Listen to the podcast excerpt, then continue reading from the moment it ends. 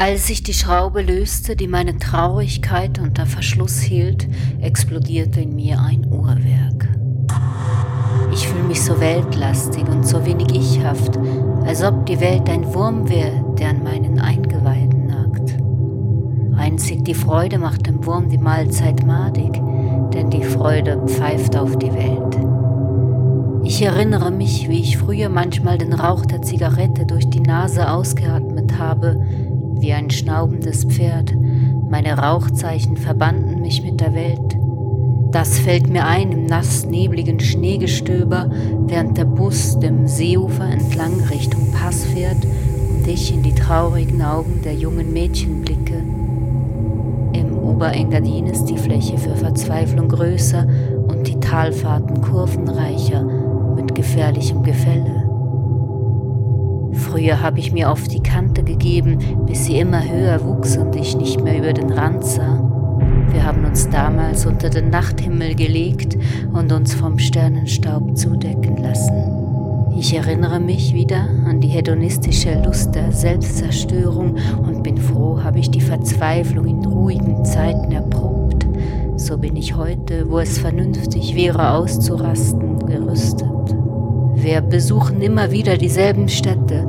Langsam fällt es mir auf mit den Jahren, ich lese Inschriften, die ich die Male zuvor schon gelesen habe, ohne mich daran zu erinnern. Es könnten mir dieselben Menschen begegnen, sie würden mir auffallen und doch immer wieder aufs neue fremd sein.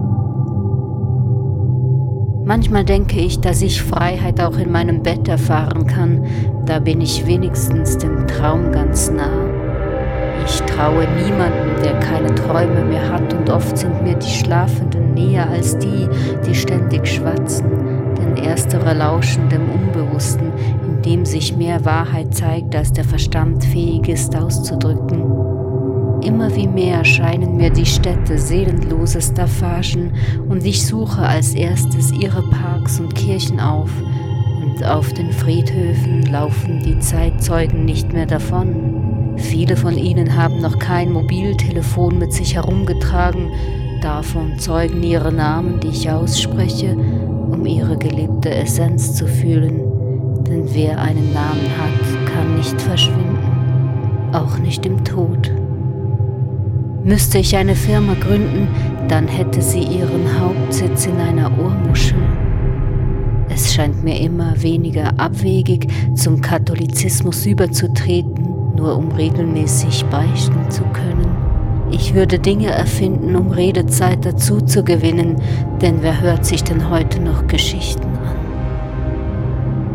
Ich bin aus der Zeit gefallen, und wo ich hinkomme, sind die Uhren defekt und tragen die Häuser die Straßennummer Null. Das sind die Eingänge, denke ich. Die Ausgänge aus der Welt der Tatsachen mit ihren Tragtaschen aus Plastik, denn sind wir ehrlich, was ist denn heute noch eine Tatsache? Sie kann jederzeit umgeschrieben werden. Aber nach der Zeit, beim Betreten der Null, erlangen die Dinge eine Bedeutung, die nur die Seele versteht. Die Bürokraten auf ihren Ämtern, der katalogisierten Langeweile und des Paragraphenjasses werden niemals ermessen können, wie viel Welt sie nicht erfasst haben. Daher ist ihnen jedes Zeichen der Lebendigkeit zuwider. Menschen sollen sich in die Verordnungen und Gesetzestexte einfügen wie plattgepresste Schmetterlinge. Die Verwaltung frisst uns auf und nicht das Gesetz an sich, denn darüber ließe sich verhandeln.